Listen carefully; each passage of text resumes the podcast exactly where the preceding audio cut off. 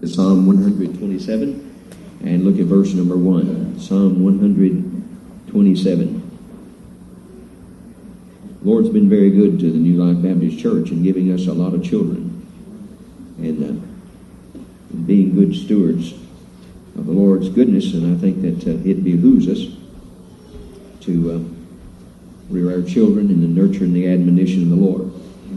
And I think we do that by, as we've talked about already from God's Word, the instruction that's given there and being obedient to it.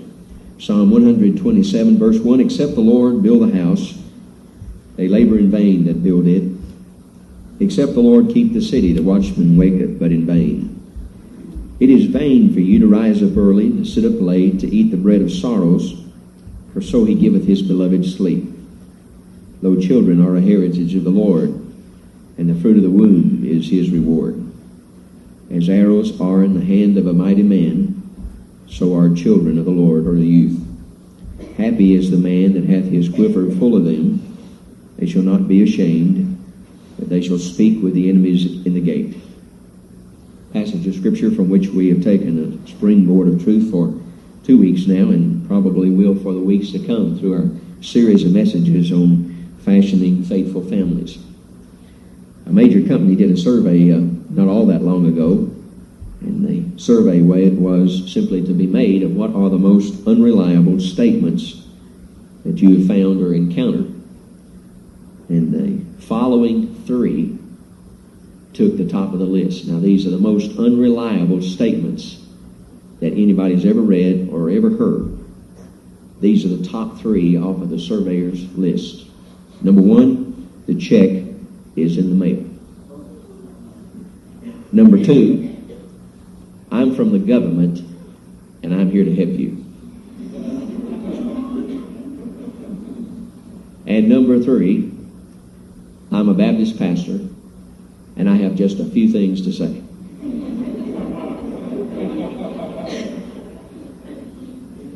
Now, I know the third one got in by accident, but we're going to go ahead and assume that it was true.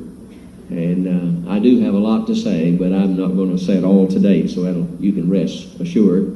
I have a lot to say about the subject before us because the Lord has a lot to say. The Word has a lot to say about it.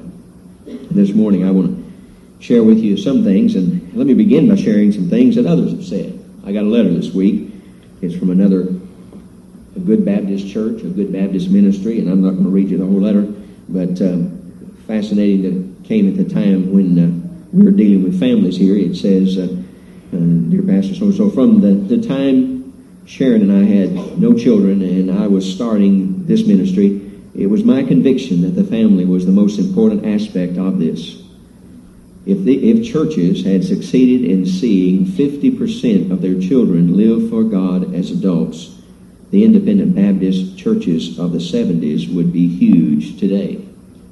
Instead, they are shriveling in size, and many couples can't even keep their own marriages together. Came from a Baptist pastor, a good solid ministry. This came from a newsletter that was sent out by a Christian organization. It's here near. It says, "Dear co-laborers in Christ, carnal Christianity. If there were ever a contradiction in terms, that's it. Just saying it aloud gives me a sinking feeling. Yet the painful truth is that literally millions of Christians would fall into this tragic category. Just consider these facts. In absolute confusion, George Barna, 1993-94 annual survey of lifestyles, trends, habits, and religious views. Statistics prove and show that 65% of Americans believe religion is very important, and that 36% of all adults classify themselves as born-again Christians. So millions of Americans claim to be born-again Christians at a time our society, and possibly even our civilization, and our families are unraveling at the seams. If all those who claim to be Christians are indeed Christians, we have experienced a revival that would make the Great Awakening pale in comparison. So where's the fruit?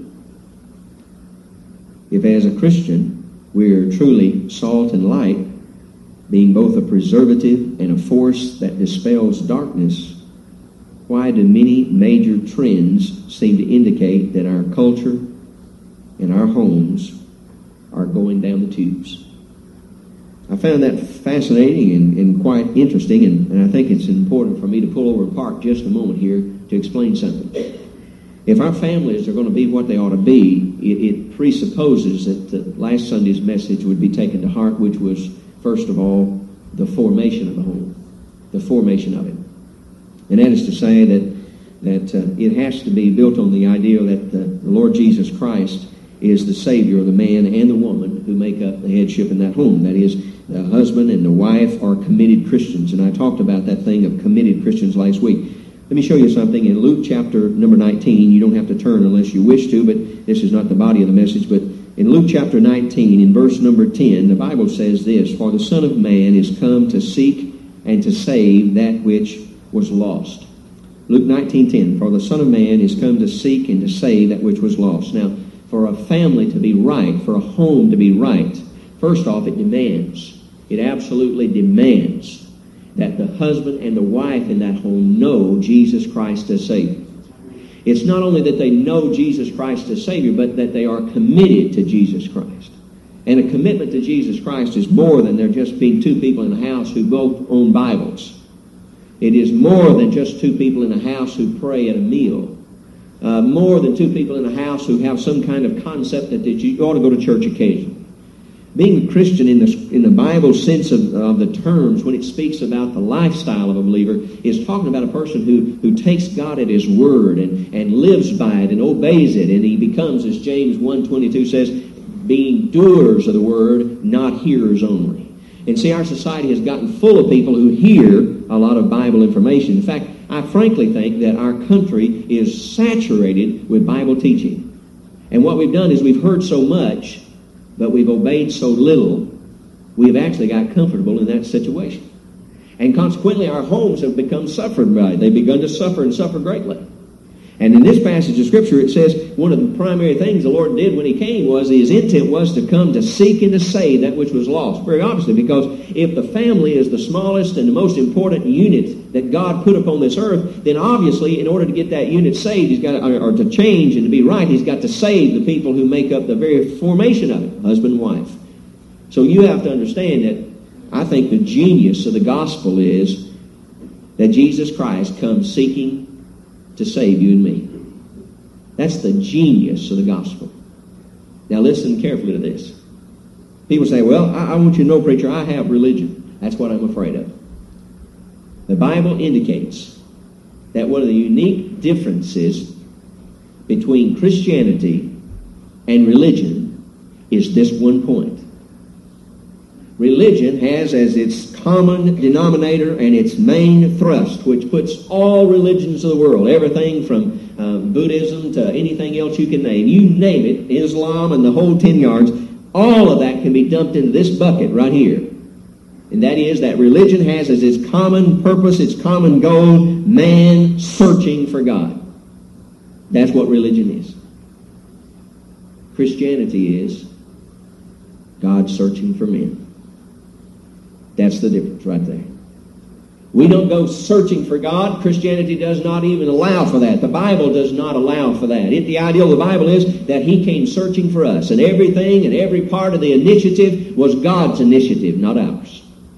And in religion, that's not so. In religion, it's man sort of reaching out to God. Where's God? Let me find God. And that's why when a tragedy comes into a pagan's life, he says, where was God when this happened? You know why he can't find God then?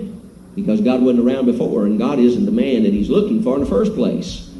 If you really knew a pagan's heart and a depraved person's heart, when something like that happens, he's not looking for God. He's looking for a solution to a remedy. He's just looking for a remedy. He doesn't care who it is. If the President of the United States could solve his problem, he'd pray to him. No, God says, no, I came looking for you. And the difference between these, and my fear is this, the reason we have the home problem we have today is, I'm afraid we in many cases have religion rather than Christianity. Because when we find and we come to the realization that we can't save ourselves, and God in His mercy is reaching down to save us and to change us and to transform our lives, Then we understand that it's the same way with our homes. We can't make our homes what they ought to be by simply going to a college classroom and learning 4-hour credit on how to manage a family. You can have a degree in management and it won't work in a home. Because the thing is that God wrote the textbook to a home, and he says it has a certain plan, it has a certain process, and every scar that a family member lashes upon itself is probably by the means of a violation of the biblical principles. Now let me show you something in our last week when we took from the text of Psalm 127, verse number 1. I told you that the first point of our outline was simply that we or they have perverted the formation of the home. And I reminded you of 5 things. First off, I reminded you that hope and help for the family is not going to come from Washington. And I hope you know that by now. I hope you have learned that hope and help for our families, for our marriages, are only taken from the instruction of God's Word. And that's a safeguard. God has written in His Word how to have happy, successful, biblical families. And we ought to be following that rather than looking from somewhere else and some other source. I remind you that every day that our legislature is in session and every day that this president is in office, every family in America is in danger. Every day. Because he has not done one thing that has helped, encouraged, exhort the family to its right and biblical position. He has done everything he possibly could have done to fort and fight and to siege the families of our country. I have never seen our families lose so much ground in so much legislation as I have in the last few months. But that's not all I got off on. I got off on the second thing of telling you that Christian marriages and families start with the right choices of a mate. And those of you who have not chosen those mates yet are young people or unmarried people. Let me tell you something. There is something worse than living alone. It is really living with the wrong person. And our society is full of families that are trying to work when you have one saved person and one lost person and trying to make things go in one direction, and it just won't work.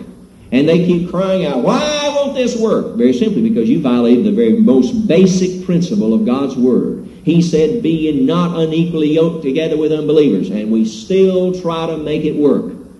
Young people, don't you dare come to me and say, Pastor, would you marry me and my fiancé here? And I ask the question, are you a Christian? No. Don't even ask. Don't even call me for an appointment. Because it won't flow. I'm not about to get into anything that violates biblical principle if I know it. Thirdly, I told you that in this thing of our Christian home, by the way, if you have to ask the question to that person, probably the question, their answer is in doubt already. If you start dating somebody and you can't tell already, you probably save your question. They probably aren't. The third thing I said to you was, don't marry until you're ready to marry body, soul, and spirit. Remember that? A lot of people get married physically. A lot of people get married, I guess, by soul, that is intellectually, ego-wise, but few people get married body, soul, and spirit. If I hear one complaint from the women that I talk to who come for counseling, it is my husband won't talk to me about anything of himself. I mean, he won't dig down into his life and tell me what's going on. And so that part of the woman feels very much out to lunch. She just doesn't feel in touch. And that part of her marriage is a weak spot, and she'll tell you that. But I also told you that there is a divine design in the differences of men and women, and that's God's doing. It's not ours, it's God's doing, and He did it with a purpose that we might complement each other and we might not compete. I was reading just this week in a health magazine, and it said very succinctly that every cell in a woman's body is absolutely, unequivocally different. It said there is no if and buts about it, that every cell in a woman's body, and that is because of the chromosome combination, makes the woman what she is, makes her femaleness, or makes the male his maleness. It's every cell in the body is different. I didn't know too much about that and didn't think too much about what ramification that would have to it, except this.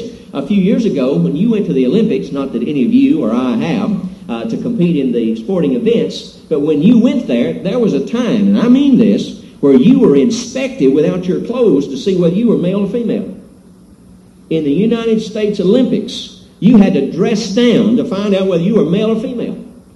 Because they found out there were certain people trying to switch and men getting the women's games and women trying to get in the men's games. And so they said, this can't be. And so they just drew a line and they said, everybody will have to undress and we'll find out who's who. Then they caught on to something. They said, is just what appearance is the only distinction between a man and a woman? And the doctor rose up and said, absolutely not. It's never been that way. There's a test you can take. What's that? He said, it's called a skin cell test. So now at the Olympics, all they do is take a skin sample, and they can tell from that whether you're a male or female. Oh, imagine that. You mean God put these things together, and he just happened to put the cells of men and the cells of women and women? Well, I'm just simply saying, this world can say all it wants to about switching, and last Sunday's Star had a picture of a young man named Mickey that's going to change from being a man to a woman. Good luck, Mickey. Good luck, Mickey. You got a lot of sales to change over. But God has put distinctions and differences between them. Also, it might tell you this. It is one of those things that a woman, and as we often talk about, has a difference in her blood. I read 2 days ago, women's blood contains more water, 20% fewer red blood cells, and those red blood cells are the one that take oxygen to her heart, and so that's why a woman tires easier and faints quicker. I knew there was a reason for that. I just didn't know what it was. Truth of the matter is that that's not all the differences, but that gives you the idea that what the Bible says is there is a distinct difference in men and women, and the point made is God made them that way, and this society has worked itself to death trying to change them back to look exactly alike, act exactly alike, be exactly alike. And I say to you that every time they do that and move our likenesses one step closer, they make marriages that much weaker. Because God says they're to complement, they're not to compete. And if you keep making people exactly alike, that's what you'll do. You'll start making them compete. And marriages were never intended to compete. They were intended to complement. And I say to you that that's scriptural in principle, and it ought to be carried out in your home. You ought not compete with your spouse. You ought to complement them. Then I said the fifth thing is that to the degree that you're not meeting your spouse's needs, whether it be physically, emotionally, spiritually, intellectually, your spouse will feel alone. The same aloneness that Adam felt when God looked upon him and said, it's not good that he should be alone. I'm going to make him a helpmate. And so God in his wisdom designed a woman, and he took from Adam's side a rib, and from that rib he made a woman and said, Adam, this is now flesh of your flesh. This is woman. This is going to be your helpmate. Now the fact of the matter is that every marriage in this building, to the degree that you don't meet your spouse's needs, your spouse in that area of that life is going to feel a little bit alone. And after a while, when a woman feels so much alone that she feels like I might as well be alone, she says, I think I'm going to take a hike. And the marriage breaks up. How many times have I heard this statement? Well, if I'm going to be alone, I'm going to live alone. And that's what they say in that office right over there. And I'm simply saying God didn't want it that way in the first place. God made safeguards and directives, and yet we still run over the safeguards. We run roughshod over the instruction, and therefore we come up with the problems. Now I want to show you the second point. That's only the first point. I covered that last week, by the way. That was all last week's sermon. This is today's sermon for the next 23 minutes. Look, if you would, at Psalm 127, verse 1, except the Lord build the house, they labor in vain that build it. Except the Lord keep the city, the watchman waketh but in vain. Secondly, the second point. The first one was they or we have perverted the formation of a home. Second point today is they or we have perverted the foundation of the home. Think of it in this terms. What is it that the most fundamental thing about a home? The most fundamental thing about a home actually is being together. It's being around one another. I mean, what is family? But I mean, how do you know when you go down to Brown County and you happen to be there at a picnic lunch, as we were a few years ago? The Carters and our family was there on a picnic, and we had a family of coons visit our campsite. We were sitting there at a table, and out of a hole on the other side of the road came out a mother coon. Then out come a small coon about this large. Out behind that coon came a second coon, and out behind that coon came a third coon. Here's a mother and three coons just waddling all over the place, just enjoying life to no end, and everybody's just gawking and looking and enjoying this family. Now, how do we know that's a family? What if I'd have seen one coon at the entrance of the park, and one coon at the exit of the park, and one coon up a tree? Would I have said, I saw the biggest family of coons you've ever seen in your life? No, I didn't say. Well, how did I know this was a family? Number one, because they were together. In this verse of Scripture, we often miss the point that this very first verse makes. It says, except the Lord build the house, they labor in vain that build it. Then he continues, except the Lord keep the city, the watchman waketh, but in vain. And we often think that's dealing with two separate points. It's not. You know what a city is? Just a bunch of families living together.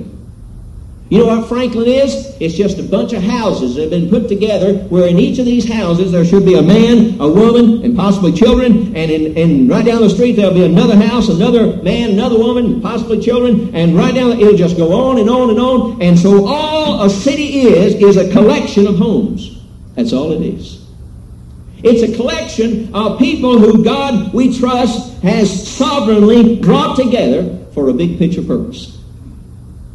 And consequently, this verse of Scripture says, except the Lord build the house in this thing, people are going to labor in vain that build it. And secondly, unless the Lord keeps those collection of families together, you're wasting your time. So the foundation of a family is really the idea of being together. You see, God wants you and me to build our marriages, our families, our homes on Him, on His Word, and His plan. And then we do that. If we follow His instructions, then He says, I commit to you that I will keep your homes. You have God's word on it that if you follow His instructions, He'll keep your home. Psalm 127, verse 1. If He keeps the city, what's He doing? He's keeping the homes that make up the city. Now listen, and listen carefully. You know, you've said it, and I have said it, but I don't think we realize what we said. You ever done that? You say something and you don't really realize what you said. Let me tell you something. You have said, I know you have said, but you may have not fully grasped what you said. You've said God is faithful. Have you ever said God is faithful? I have said God is faithful. I hear a song and I play it in my mind all the time. The Father is forever faithful. I enjoy listening to that song. The Father is forever faithful. Beautiful piece of music. And I have let that song play in my mind over and over again. The Father is forever faithful. What does that mean? Let me tell you what that means. We translate that in saying that He puts food on our table and He takes care of these things and He brings His mercies to our door every day. He's consistent. That does mean all that. I'm not going to argue with that one iota. That is absolutely what it says. But let me tell you something else it says. When you say God is faithful, what you are saying, if you really believe what you're saying, is that He cannot begin without finishing. That's what you say. Let me tell you something. In the Hebrew, that's exactly what the word faithful means. It means that there are no projects that have this sign on them that God ever started. Abandoned. You'll never see, somebody wrote, unhewn or half-hewn, I guess that'd be the better word, half-hewn rocks in God's quarry.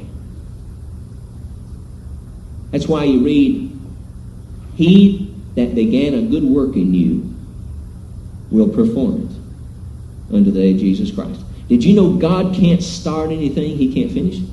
He can't. That's contrary to His attributes. And God can never deny Himself. So whatever God starts, God is committed by His own reputation to have to finish it. So as I say, that says, if I early on commit my life to Jesus Christ as Savior and Lord of my life, and then I pray, God, bring into my life someone who can share this goal and this vision with me and this dream, and find that person who's compatible with me, that we can work together and serve together in the cause of Christ. And God honors that request, and He brings into my life a fine wife. And we then together, as husband saved, wife saved, ask God to bring into our lives the right children that He'd have brought there, that we might minister to them, and we might train them and nurture them in the Lord. And He does that, and He's doing all these things, and God has done the whole thing. Then God's saying, if you'll follow my direction, I guarantee you I'll finish what I start. I'll finish what I start. But you got to follow my directions. And you've got to build it on my foundation. Now, there are some things that threaten that in our society. Did you know, you just don't, how many, and don't raise your hand. How many of you, if you have, let's say, 3 or 4 family members at home, did you eat every meal this week together? Now, don't raise your hand, but just think about it. There was a man got up in a church that's much larger than ours, probably 3 times the size of ours. And out of the families in the church that had 3 or more children at home, Out of this large congregation, probably 450 to 600 people present, he said, only 5 families raised their hand that they all ate together that week at any given time. Everybody was going in every other direction, and everybody was busy and had their own commitments and their own plans. And in reality, the family was a family only in name. They just weren't together anymore. I say to you that one of the things in this society is that we have somehow gotten in step with the drumbeat of the world that loves to fragment families. Now listen carefully to what I'm going to tell you, and you ladies don't get mad at me. One of the worst enemies to come up on the horizon in a long time of the family has been the feminist movement. One of the worst enemies of a Christian home has been the recent uprising of the feminist movement. I speak this with a great deal of conviction. There's no woman in this church ought to have any sympathy or love for any of the program of the modern women's liberation movement. None whatsoever. Because their basis is wrong, their ideologies are wrong. They have nothing whatsoever in common with the design and the will of God.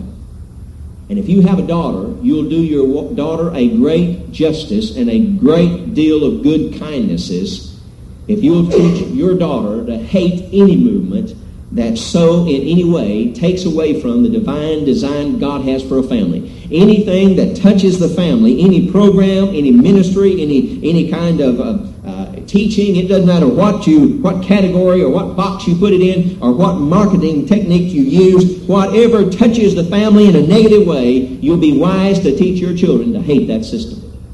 To hate that system, because God designed it, and it seems like the devil is bent on bringing up supposedly good points, twisting them, perverting them, and then getting them to fight against the family. Let me just prove my point.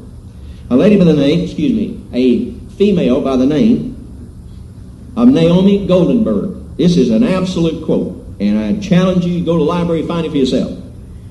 She said, and by the way, what makes her important is that she's a high-ranking writer for the feminist movement. She writes in a book, an article actually, The Changing of the Gods, Feminism and the End of Traditional Religion. That's the name of this article she has written. And she wrote these words. These are her words. These are not a Baptist pastor's interpretation. This is not a Baptist pastor's exaggeration. This is an exact quote from her book. We women are going to bring an end to God.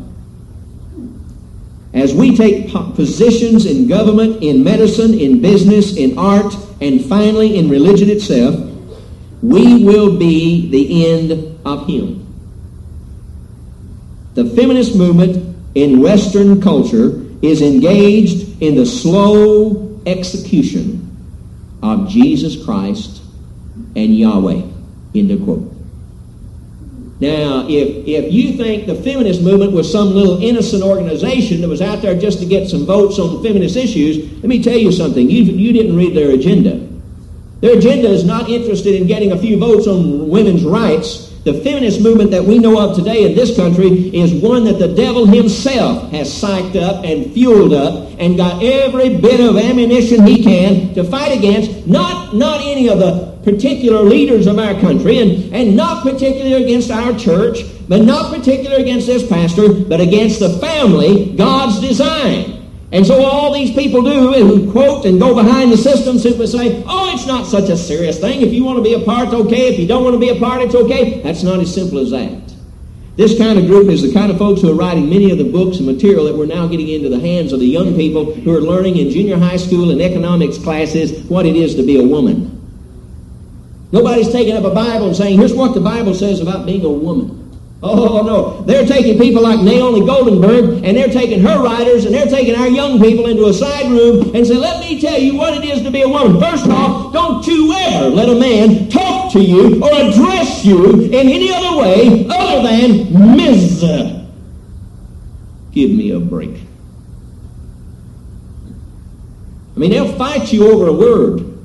way you address them. In many a company, and I'm not joking or holding back, there are several cases. I went to a doctor who I am confident was a Ms.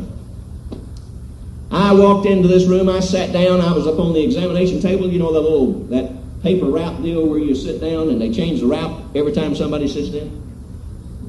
I was on that paper route table, and they was at the stool at the end. I had my feet on that stool. This doctor walked in, and when she walked, when I saw who it was, I thought I was going to see my doctor, and then they'd give me this, I don't know what she was, really, just the doctor. She walked in, and when she walked in, I stood up. Oh, sit down.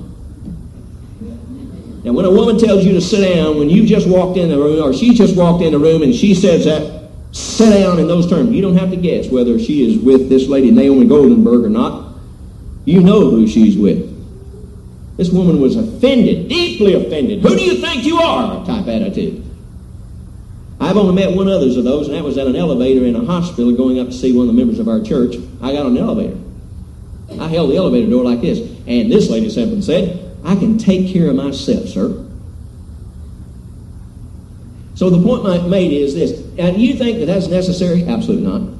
Do you think that makes her any more of a woman than it? Absolutely not. What that made her less of was a kind, gracious person. Whether you be male or female, if you have to get into a movement that makes you feel stronger, but in the making you feel stronger makes you uglier, then I tell you it's time to get out. And what they've done is they simply turned this thing around, and with the ideal of really, I think, getting against men and getting against all the discrimination and so forth, and I don't doubt for a second there's not been discrimination, but let me tell you something. This is not the way to get it back on level and on keel. It's never right to do wrong to get right. And that's exactly what these folks have done. May God have mercy on this depraved woman's soul and anyone else who has this ideal of executing Jesus Christ slowly. May God have mercy. And may I say, may God increase the tribe of people like Concerned Women for America, who have a biblical concept of what a woman's to do and how she's to live in the home and how she support the home and how her and her husband to relate to each other. May God increase that tribe of people.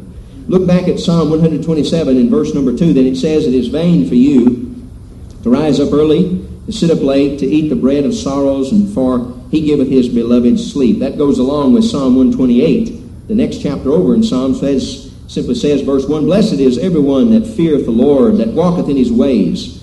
For thou shalt eat the labor of thine hands. Happy shalt thou be, and it shall be well with thee.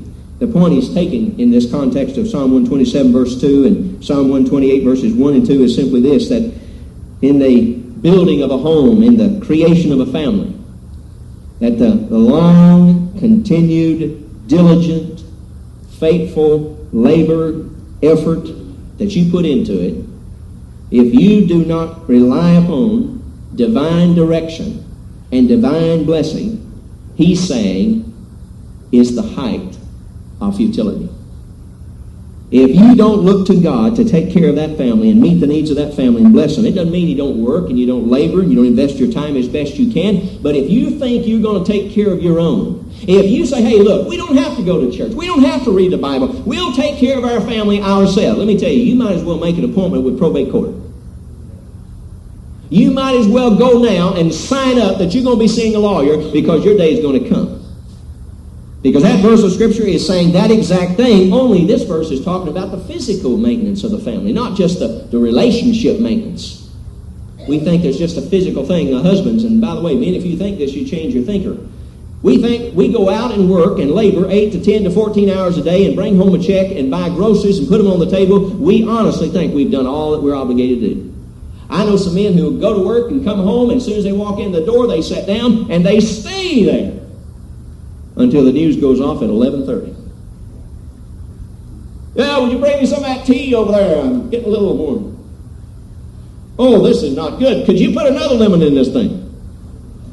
Would you bring me my supper over here? I'm so comfortable. I hate to move, you know. And some men think that's the way life was designed. And some men think there's a passage in Scripture that holds that up as an absolute fact. Let me tell you, men, that's not what it says. We have been spoiled in our present-day society, haven't we? Say it. You can say it. Amen, we have. I remember when my father didn't come in from the fields until it was so dark he couldn't plow. And when my father walked in the door, he still had an hour and a half of chores that had to be done with us boys. Hey, let me tell you something. We have absolutely spoiled ourselves on thinking that we just somehow get married and our children will grow up wonderfully and our wives will be happy and everything will be happy ever after. It's just not going to be the way it is anymore.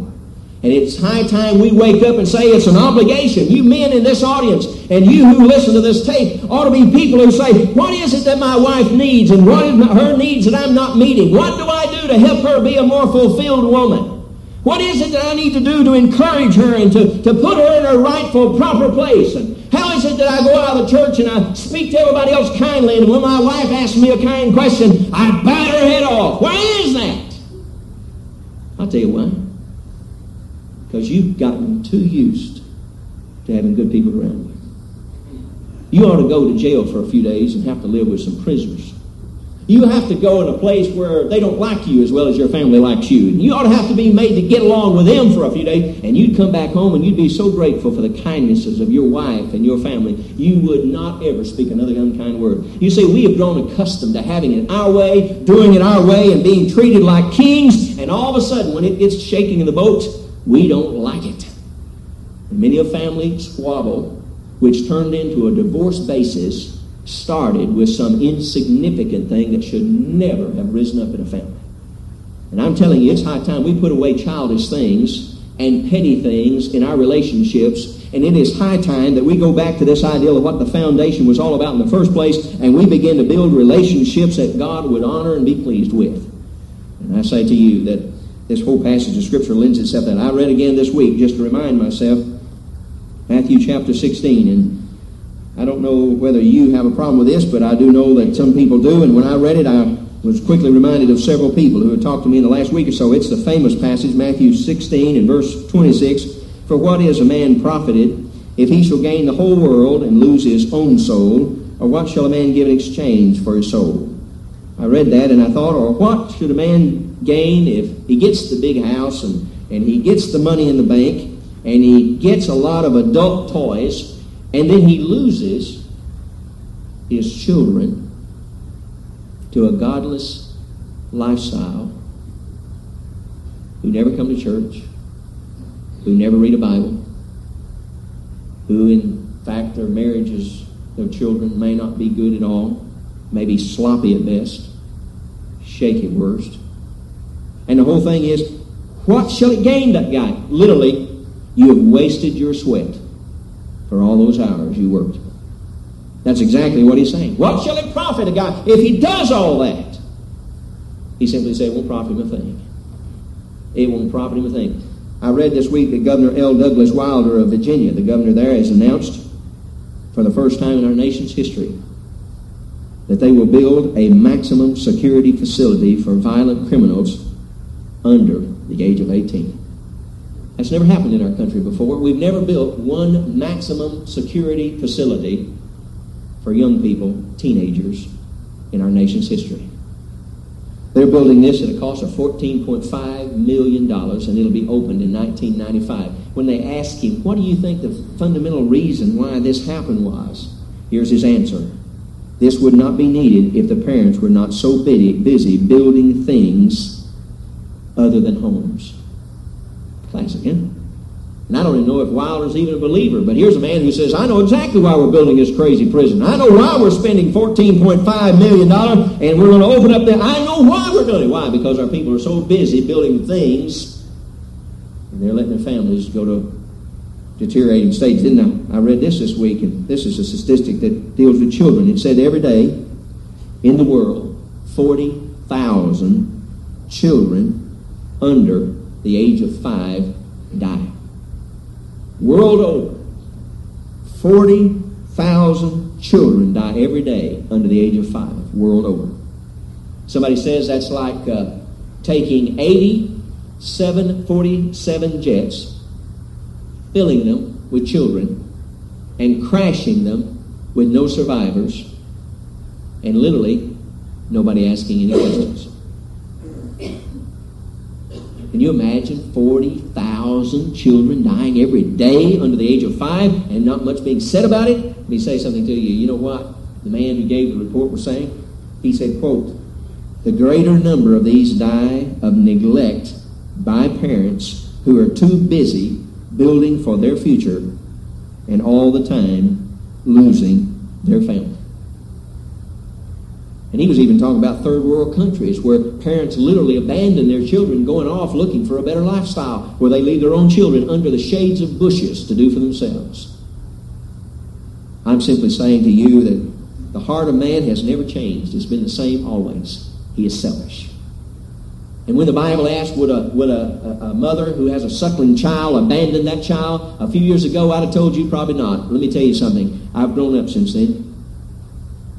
I've gone to court a few times since then, and I have seen mothers on the courthouse steps say, if I don't see you, it's okay. If I don't see you, it's okay. I heard a word the other day. I heard a man on a report. Judy and I were sitting watching the news, and I heard a man say, my mother was getting ready to go in for bypass surgery, and she wrote me a letter. And in the letter, she said, in essence, the worst mistake I ever made in my life was to give you birth. This is in America. That's unbelievable, isn't it? How have we come this far? I'll tell you, because we got so far away from God's instruction. We've gotten so far away from what God said. When I became pastor of New Life Baptist Church, one of the first things I weighed was this question. Is our church building families, or is our family, our church, breaking up families? What are we doing? How are we faring in this relationship of encouraging families? What are we doing to help them? My first question was, do we keep them so busy at church that they can't be a family at home?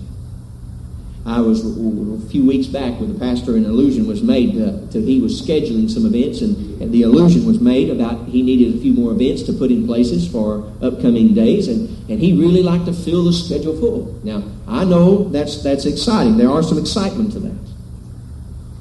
But let me tell you something.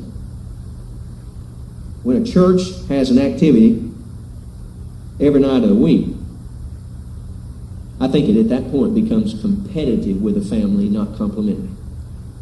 Because I don't care who you are, you need some time with your family. If you've tried to find certain people on a Monday night in our city, you know that you can't find them. The Mormons of our city, you couldn't find a Mormon on a Monday night if your life depended on it. You know why? Because the Mormons are committed to Monday night, family night. And every Mormon everywhere is going to be with his family alone, and you're not going to interrupt him. If you need to see the prosecutor, Lance Hamner, on a Monday night, you could just as soon get to the moon. Because he's going to be with his family for family night. Mormon says you've got to have a family night. And they do. We Baptists say you just got to be a family. And somehow we're missing it. Maybe it's time we say, no, we've got to have a family night. We've got to have a time where we sit together, talk together, be together, but somehow, some way, shore up the foundation in which this thing was built, which was together. Being together. I say this to you in closing the message. You see, whether it be a school, whether it be a church, whether it be a summer sports program, whether it be a winter activity, I don't care when it comes. If it takes you away from your family and you have to say to somebody, I just don't have any time to do with my kids anymore, or I don't have any time to do with my family anymore, my wife and I never get any time out to be together anymore, I'm telling you that what you're doing becomes sin at that point. Whatever it is that takes you away from that commitment you made to your wife and to your children or to your husband, all those commitments God holds you accountable for, and you have covenant to be first and foremost a family.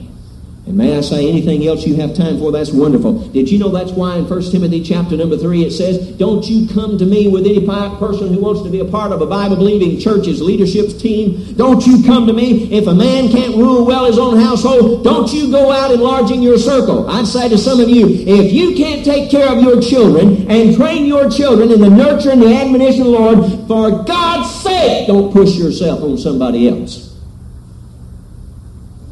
Don't enlarge your circle if you can't take care of your own. Oh, it's easier, preacher, to go out and train these other people to do these other things. I'm not talking about easy. I'm talking about what's right. And what's right is God gave those children to you. And it's your nurturing responsibility. And no amount of shirking and no amount of housekeeping or babysitting from somebody else's quarters is going to solve that problem. And yet we have this happy little occasion where when somebody then comes along and says, look, your children are not acting right. They're not behaving properly. And we get bent out of shape. I'll tell you something. If we get bent out of shape at that, then I'm sure there's a holy God in heaven who designed the family who gets bent out of shape every time he sees you not taking care of your own responsibility. And it gets deathly quiet in independent Baptist churches when you tread upon this soil. But it's nonetheless true. He wants to be a leader in the church. Let him prove himself to be a leader in his home. And the man who God chooses to lead his church ought to be a man who rules well his own household. Isn't it interesting? Some folks would rather serve at church than any time serve at home. And yet, did you know, our church has your children about 1% of their time. You have them about 83%, and the school system has them the rest. Wouldn't it just make sense, instead of having great church programs, that we had good families? Wouldn't it make more sense, if we're going to really have our children to grow up as they ought, wouldn't it just make good sense to have good solid homes where they spend 83% of their time, rather than a place having an exciting program for 1%? I think so. I submit this to you. There's a story I read. I'll not read all of it. Time is gone.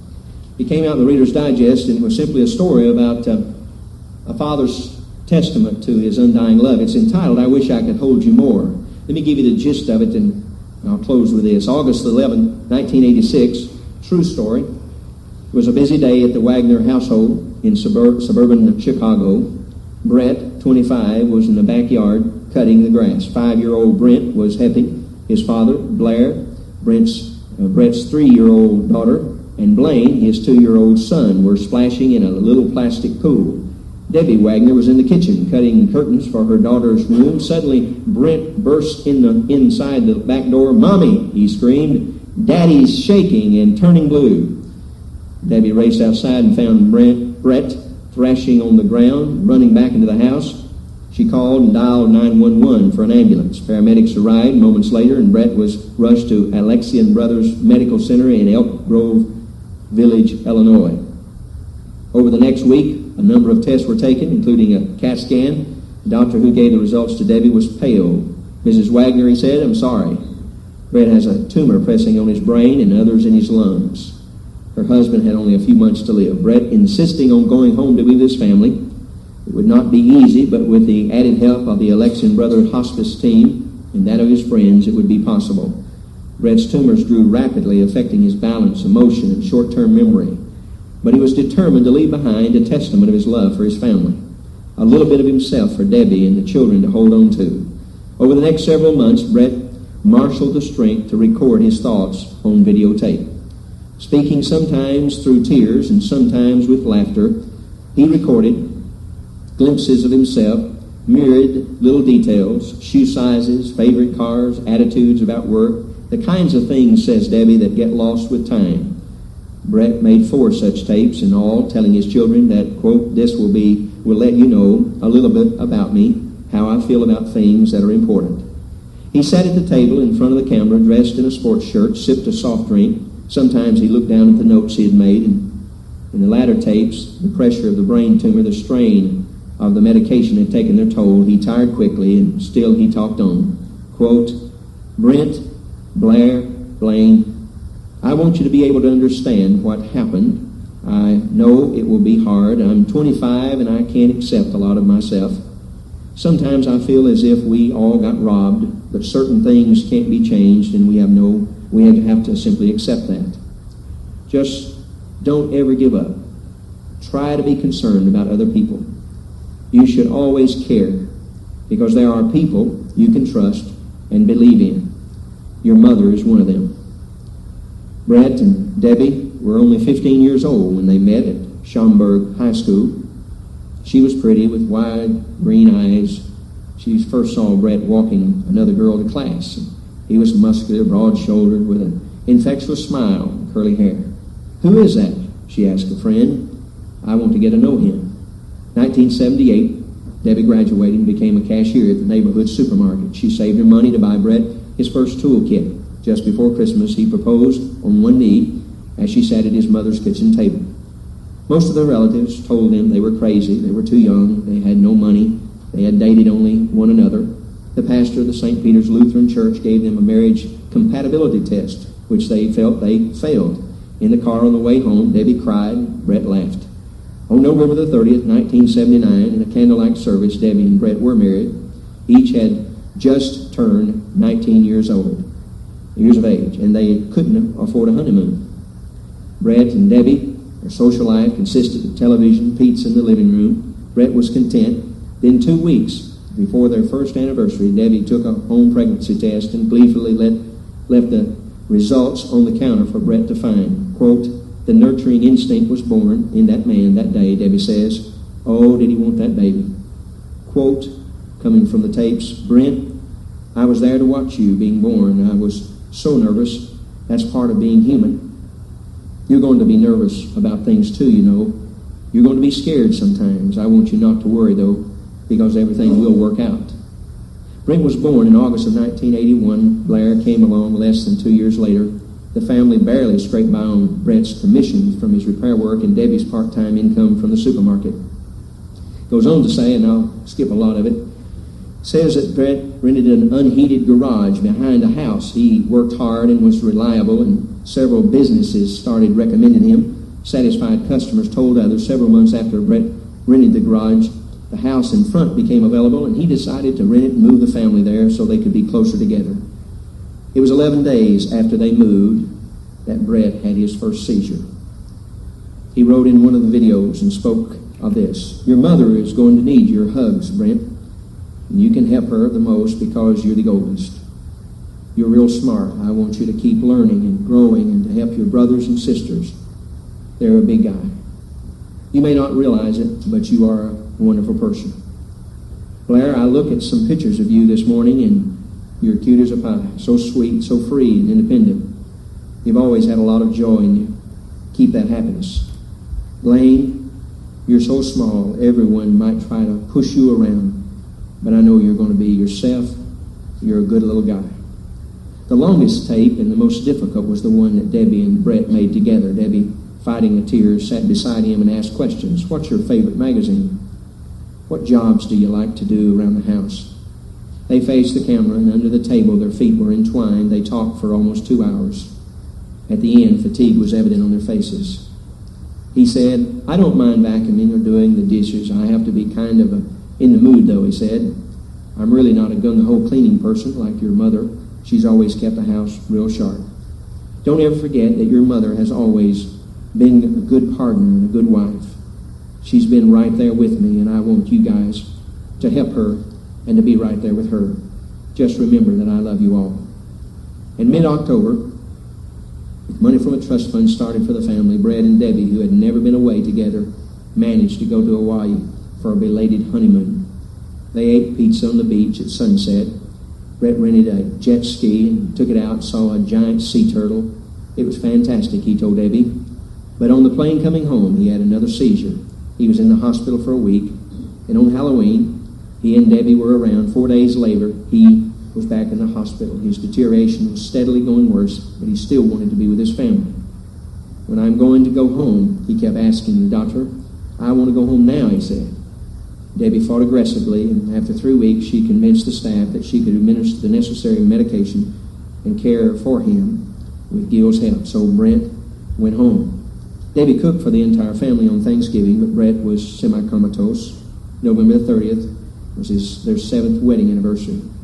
He pressed hard to rally to talk with the kids and to keep connected, but he was slipping away. By the 10th of December, Brett was exhausted from the fight. Everyone, including Brett, knew it was almost over. Gil was there, his friend, Brent and Debbie, and their friend Bill. We're here, don't be afraid, Debbie said, laying her head on Brett's chest. Goodbye, my love, she whispered. Go to God. We love you. Then in his last tape, he says, I know you're frightened, and I know you're a bunch of fighters. I'm going to be watching over you because I do believe there is a God. I want you to know that I'll be somewhere still thinking about you and loving you and waiting for you.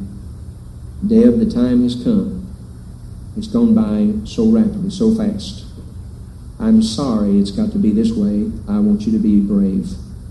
And I don't ever want you to say goodbye ever. I don't think I'm going to, because I'm going to see you again. Brent, Blair, Blaine, when you feel like you should be holding me, hold your mother. It will be like you're hugging me because she's half of me. I just wish that I could hold you more. When I read that, I thought of Psalm 90 verse 12. So teach us to number our days, that we might apply our hearts to wisdom. You love your family? Don't wait until something happens and makes you say the things that you should have said all along. Don't wait and tell your children you love them and care for them and give them the time you should. That's too late. You see, the people who enjoy roses are those who can smell them.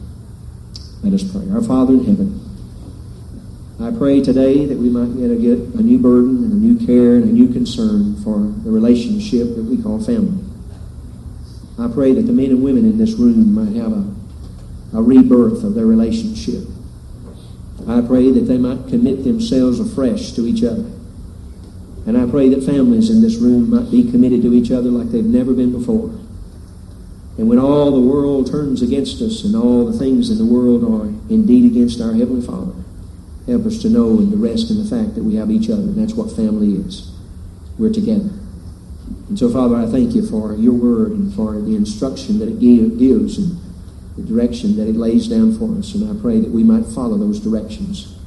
Help the husbands and wives in this room to be godlike and Christlike. Help the children in these families to be disciplined with love and care and biblical directive. And, Father, I pray, strengthen the families of our church. And, Father, we know and are fully aware that all that can be possible only if we're founded upon Jesus Christ. And for that, I pray right now for folks in this room who have never trusted you as their Savior and Lord. I pray as this invitation is given, you sing just as I am. May they come down these aisles and they confess the fact that they need to know Jesus Christ as Savior. They want to be saved. So, my Father, I pray, bring forth fruit today in that regard. And others who ought to come, pray to seek your face for their homes, for their children, for their spouses. I pray you'll speak to them about the same. Those who ought to come for baptism, for church membership, I pray you will lead them by your Spirit, even as we sing. In Christ's name we ask it. Amen. Would you stand with me, please? 282, just as I am. If God has spoken to your heart this morning about your need of Christ, I exhort you to come. If you've never trusted Christ as your Savior, and come into service, we'll simply allow someone to take you to a side room and show you from the Bible how you can be saved. If you're a believer and God's spoken to your heart about something in your life that's not right, and this is the time to deal with it. That's what God had you here for. I believe that every person's in this room at this moment by divine design. I don't think you just happened in here. I don't think you just by luck showed up here. I think God wanted you here for this time, for this moment, and maybe for this very decision. So first off, if you're not a believer, you ought to come to know Christ. If you are a believer and God's spoken to you about something, this is the time to deal with it. Whatever the need is, we'll do our best to help you find it in Christ. Would you come as we sing together, please? Just as God is holding on, would you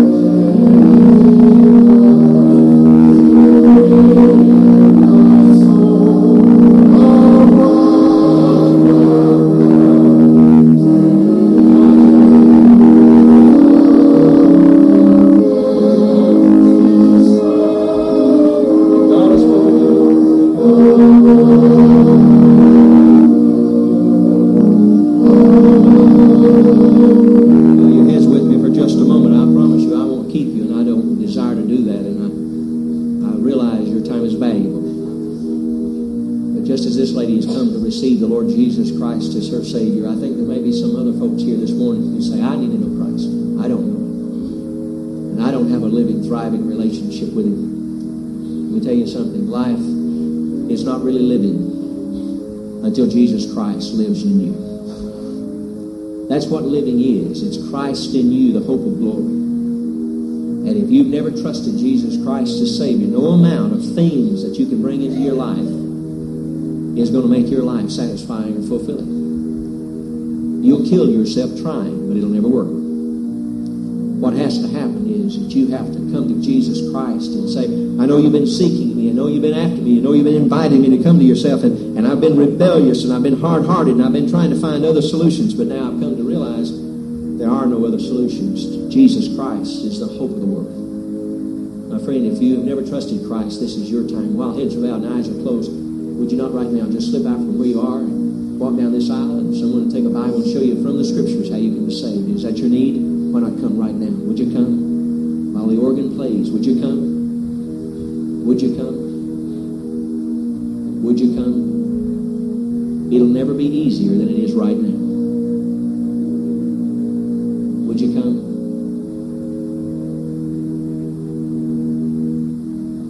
Our loving Father, thank you for your patience. Thank you for your care. And thank you for conviction that you bring to our hearts. And thank you that our eyes can still wash themselves with tears because we have a concern.